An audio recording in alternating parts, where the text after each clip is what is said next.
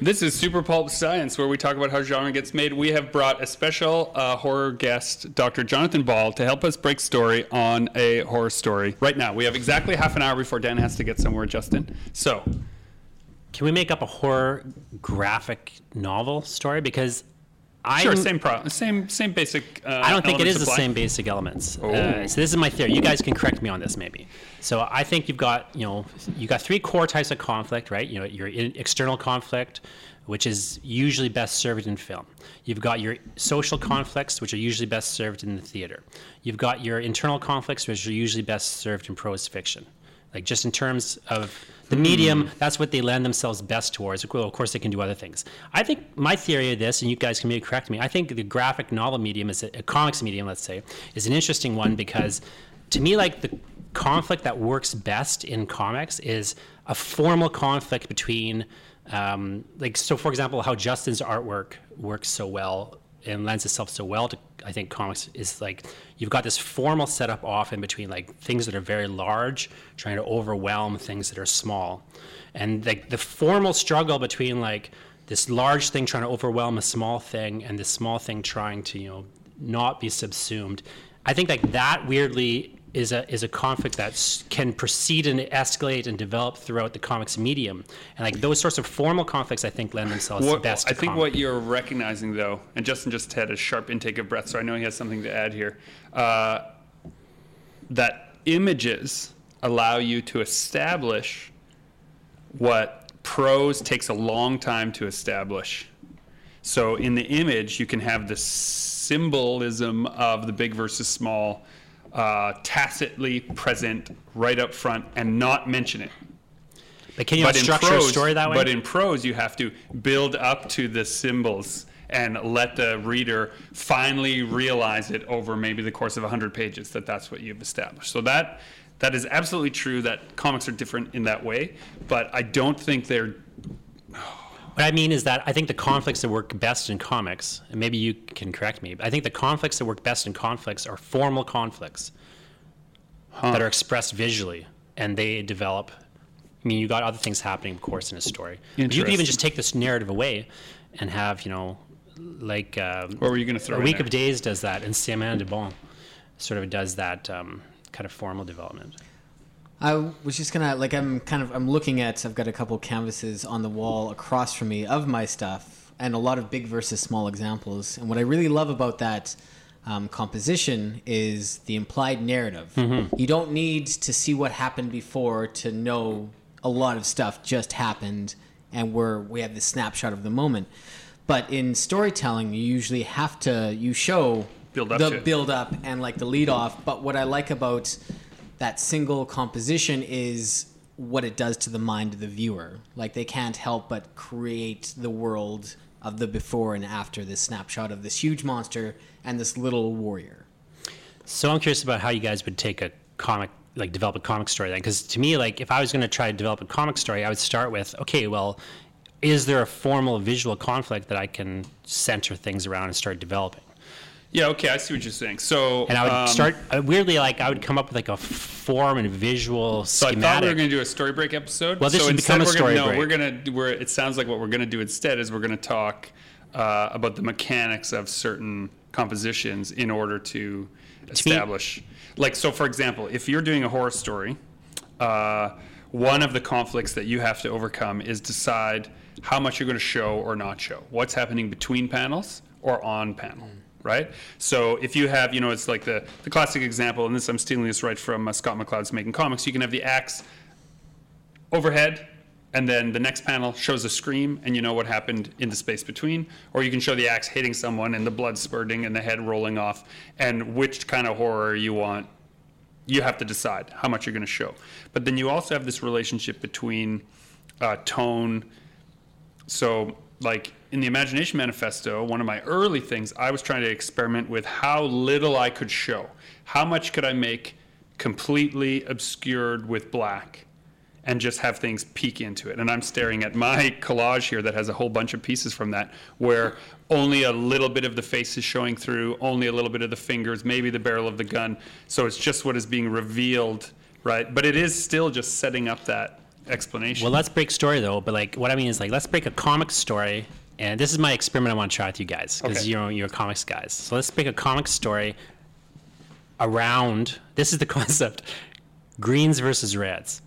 let's just break it. Like that's where we're gonna start. We're gonna develop a story out of Greens versus reds. So, Greens versus okay, now what's interesting is Does in comics you can do that because uh, in illustration, color matters. The color theory is Mm-hmm. the thing. So who's the good guy, who's the bad guy, and which will that color represent? Justin, go.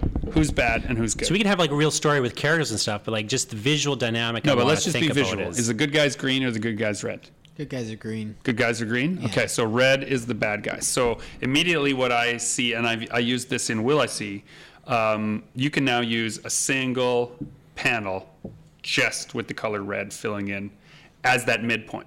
So imagine what I was saying before. You have the axe raised, then you have a single red panel, right? Then you have another panel with a scream.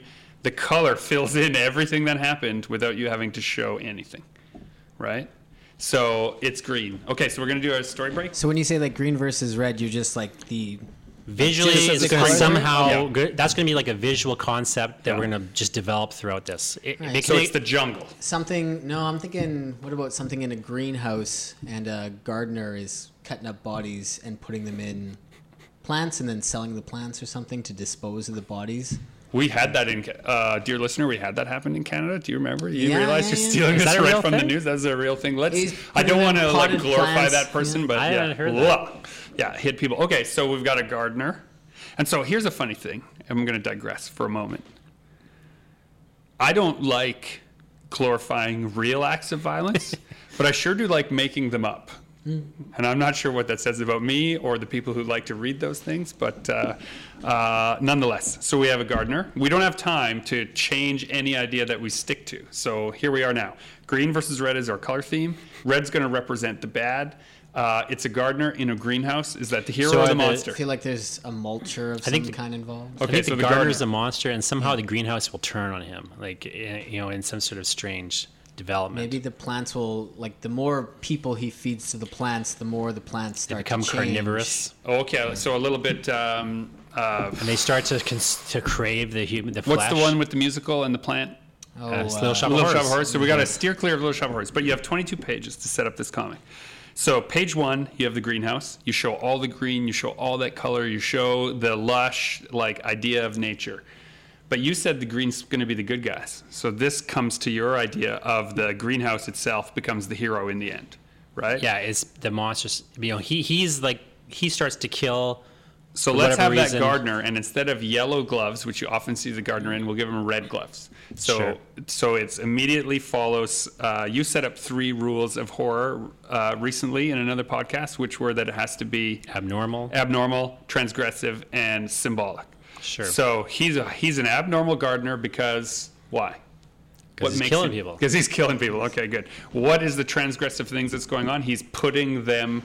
He's in- killing. He's not just putting them in. He's like blending them into. He's burying like a them in fertilizer smoothie. Yeah. For the Oh, okay. All right. There Who was, are his uh, victims and why do was they? a New Zealand why did they horror deserve it? movie? Maybe it was New Zealand or Australian, where it was a fertilizer company, and they were like they were kind of crazy um, killers as well, and they some teenagers like trespassed onto their land, and they were they had them tied up, and the one guy pushed one of the teenagers into their like fertilizer mulcher machine, and then he realized that the like the scared meat blood of somebody Hmm. he just killed was like really high levels of whatever they needed in their fertilizer. So he started this trend of like torturing people in like a horrific way so he could kill them. Somehow epinephrine levels helped Yeah, yeah. his uh, his. It yeah, was okay. it's kind of a dark comedy. It's not straight up horror. It was kind of goofy. kind of Um, like like Placid this- or Tremors. Feed me, Carbon! Feed me now! I can't.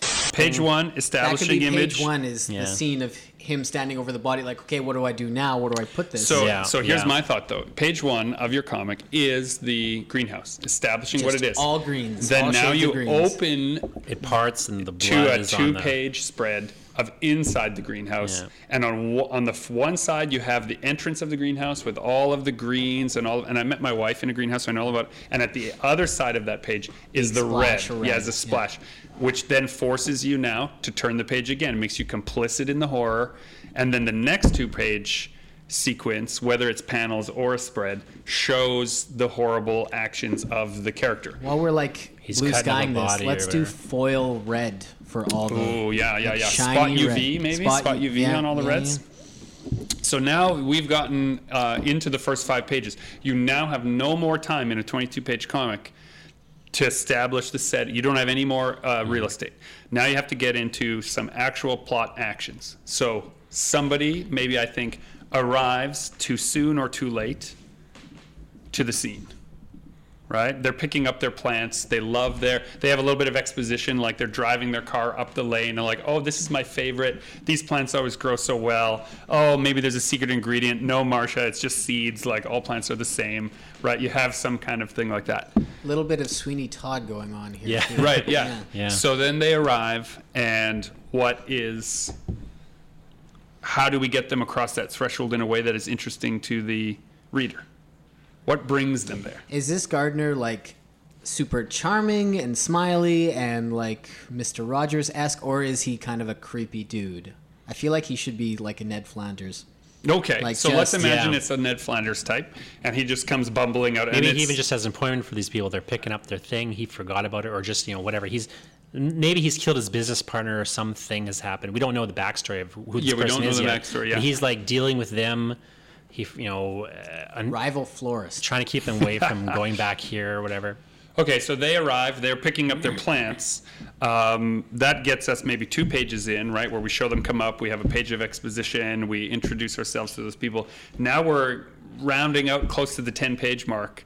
We better get into some serious action. They find or spot some activity. Maybe the maybe the blood has too recently been put into the plants, and so when they pick up, say, I, I used to work in a greenhouse in my misspent youth. Somebody could drop a potted plant and it bleeds onto the floor. This is what I'm saying. Like it could be great. if the water is too soon or like it's not dry enough, then they're heavier and they're dripping and there's red. And he could talk about like, oh, there's a lot of iron in this soil. Like you, there's a lot of things you could say. Or it could be um, somebody notices that we, we can kind of skip ahead in time, and there's certain plants that are growing really well, but those certain plants are a very specific kind of plant that only grow well in cemeteries or Oh, funny, you know, yeah. like I like your visual of like he somebody drops the plant trying to transport out. It cracks the whole um, Yeah. thing breaks and there's like a human hand now. Yeah. a, a bunch of dirt and a human smaller, hand yeah, like even two. lying or whatever, Uh, fingernails. like a finger in the in the soil. What if though? What if you have okay? You want to set up what the actual sort of dark comedy is? Is that the people are in there? Those people who've come to get the plants, they leave, and on the lane, right? You could still use the same because it's one verb per character per panel.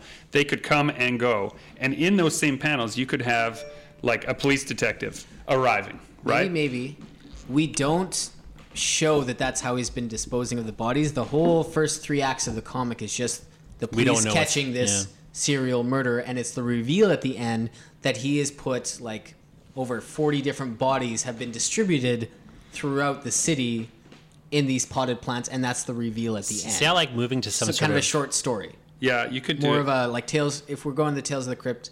Um, But Tales of the Crypt, the, the, Or- the, They the- have half the- an hour The do vines this. have to come and entangle him and That's choke right. him out. Like the Yeah. cops can't solve the mystery. So I like your idea. So if we take your idea of the plant that only grows in the cemetery, and Yeah. he actually has been feeding it, you know, unbeknownst to him, Yeah, he didn't realize. right? That his terrible transgressive behavior has caused the plant to cross the line from Yeah. a typical sort of benign uh, synanthropic species into we one have that, that now scene like you shouldn't must be able have- to grow this plant. The only way this plant thrives is if it's like Yeah, I mean, Yeah, human feeding on a remains. corpse, Yeah, yeah. by slaughterhouses or by. Yeah. Right. yeah, okay. So you could build And up then to it that. just starts to feed its way into him somehow. So the old EC horror comics, you never see the the aftermath, right? You just build up. So you'd set up the tone. You'd have a few pages where you show the greenhouse and all that green. You show um, how the person is killed and put into the potted plants. You have a little bit of humor where someone shows up and they're thrilled to have the plant, and then um, somebody shows up, maybe a horticulturalist who is then talking about this plant, right? Uh, finding I- out about it. then I like this like plants eat and- them in the end. and then the They're plants too come hungry. It makes me think. You mentioned the other podcast we did, Creepshow at the start. It makes Yeah. me think a little bit of the fungus that takes over the guy in Creepshow. Right, You know, yeah. that something along those lines could be like moving towards your final image. He's Yeah. feeding. He's slowly feeding what becomes a monster. So what if the Yeah. horticulturalist has arrived to buy the greenhouse, but it turns out he wants to buy it from a serial killer, and so it should be that it's a terrifying moment where he finds out that it's a serial killer there, but he's not concerned because he is able to somehow activate the plant to eat the guy, and then you have this great EC horror like monster finish. Where you have the creepy horticulturalist, the evil plant, and the actual victim of the story is the murderer from the first 20 pages. Mm-hmm. I think that could be a good twist. How many minutes do we have left? 11 minutes. But you- a good little I like- story. Good job. Must be blood. Tui, that's disgusting. So let's imagine we're not in horror charge. comics thing. Right? We've been given this script now. This is an important thing because this happens in comics. You get given a you script guys. and you're not in charge, right? You have to then interpret that script. Let's imagine that the story we've been given right that we just came up with is the script we're given, which means we're not allowed to change it except in visual elements. We can change visual elements of the script but not plot elements of the script. So how would each of you deal with it separately? I'm Yeah. curious about that. Like, how would you do it versus how would um, Justin do it? I can already kind of envision the like the visually how I would be handling this. So lay it out. Yeah, it's hard. Um, Yeah, it's funny because like I it, know yeah. the shades of green I would use. It would like I would have like no flowers. It would all be green. So when you do have that red, it is so stark. Like everything would have um, like a bit of green thrown into it. see, Would you and end no- up with red flowers at the See, end or no, something? well, or maybe no? red flowers at the end, but what I see would you just be sticking with green? visually is that these greens, like when we're talking about these greens, yeah, the plant green, but also I love the idea of because it's a greenhouse, you have this yellow, these yellow beams that are interacting with that green, making that green yellow kind of vibe, Mm-hmm. which then on our color wheel, you know, color theorists, when the red shows up, if you have it as true red, it's going It's to like- pop against that yeah. green and yellow so brightly.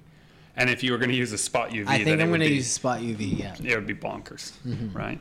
So then, then you don't want to overuse it. Then the red, in my mind, is maybe his rubber boots It's a and his gloves It's uh, a a couple of times, and then you save the big reveal of that red for later. So you make the gloves, the mm. boots, the drips. maybe have a full So page escalating spread or up to that's it. now Yeah. is all red. Yeah. Like everything and you like how I would build this just from like a technical standpoint is probably I would be doing things in grayscale and then like overlaying the green afterwards. Oh, yeah. So making yeah. sure things work as black and white and then turning that black and white to shades of green. which is a good general like if you have lots of objects that overlap that Hmm. are from the same color family that can be a really good shortcut to figure out whether your composition is good Using grayscale? yeah Is it kind of like go- do it in great first I, I've yeah. heard musicians say that like even if they're punk or you know, heavy metal musicians, they'll they'll sometimes say like if the song works on an acoustic guitar, it's a good song.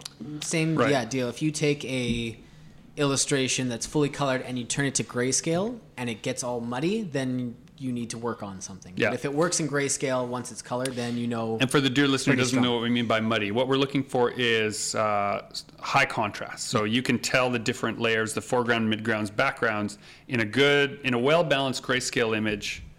It will work as well as it does in a well balanced color image. But if everything seems now to be super flat, and uh, and the term we use is muddy, right, where everything kind of bleeds together, then maybe you need to change your contrast. Yeah. And uh, easiest thing for a person just starting out is to remember that um, all objects uh, cast shadows on the objects they're touching, right? That every object that is touching another object is casting a shadow on that object. It's the one thing that I find with uh, students who are just beginning to draw complicated compositions really helps because you can draw a, a, a rough layout really quickly and then go in with a heavy black or with a charcoal and then just start smudging in shadows when every object anywhere an object overlaps it casts a shadow. And now you have a really high contrast composition and the farther away you want something to feel you make that shadow deeper right? That can that can uh, that can really work in a in a long composition. Like if you want to show a corridor right you have your uh, receding uh, what's the word I'm looking for? Perspective lines. There you go. And they come to a final point. If you color that in point real dark, it seems far away, right? It's the most uh, erudite example I can give. figured out my cover. I'm gonna call the story Green Thumb, and it's gonna be the finger a fingerprint um, like a fingerprint made out of like green leaves, but then there's like a spot of blood at the top of the fingerprint, and it's like dripping down. Yeah, ooh, I like Nice. it. Yeah, Um, see, on a black background. see, I would have the cover be a hill with one of those old school like British glass greenhouses on the top of the hill, That's where I see this whole thing taking Right. place too, is in a big glass greenhouse. and that spot UV is in all the panels of glass of the greenhouse. It's called the greenhouse, but it's red. What do you guys mean by spot UV? I don't quite understand that. Um, so it's like you print something normally, CMYK, so it's printed like a normal color, and then they go on with a special plate, and it's almost like adding a varnish to it, so that Hmm. one spot is really shiny. Oh, okay. Um, so it immediately your eye is drawn immediately to that one shiny spot. The reason you don't see it a lot anywhere is it's very expensive, prohibitively very expensive. So Really? when Justin said, as long as we're dreaming up something, Yeah. right? Sure. This is the perfect version of it. We're not talking about one hungry plant here. We're talking about world conquest. I think the trick a- a- and the thing to really keep in mind as a writer is be like to not write many words. You No, not at first. You like, want- I would go like maybe five pages without a word in your scenario. Him what- killing until the, the people person show and up. disposing of the body, I Yeah. think is completely silent. Yeah. There's no words until that first person shows You don't know up. who the Yeah. person is. You don't know why. You maybe never learn who that person That's is. That's right. And uh, I think a lot of people don't realize that um, if they're wanting to write comics, uh, they don't have to put words on every panel. They've written the panel, someone else drew it. They don't have to then come in. But what also can be a good tool is if you can write it out silently, then the artist produces it.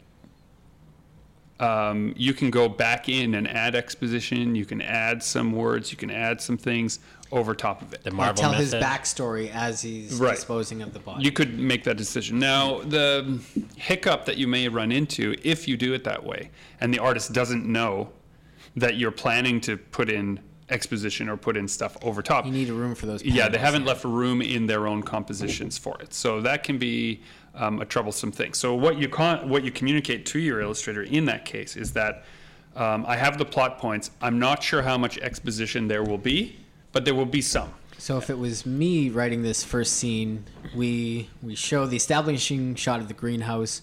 We go in, we see that he's just recently killed somebody. I think I'd have panels of just every day. It's Tuesday. It's this temperature outside. Um, these are ready to be harvested. These flowers are about to go on sale. And in between these like little like snippets of like You everyday see the- information, we see him hacking apart a body. Right. That's great. Yeah. Yeah. That contrast, like those juxtapositions, are really powerful in, in, and in that, that shows that this is everyday. This isn't something unusual. It's very calm, collected. He's done this before. Right. We're establishing that he's It's got like Again- a mortar and pestle and it's grinding the teeth, so they're just powder and sprinkling them in on the yeah. See, I to have me to again, remember to pay per view that show.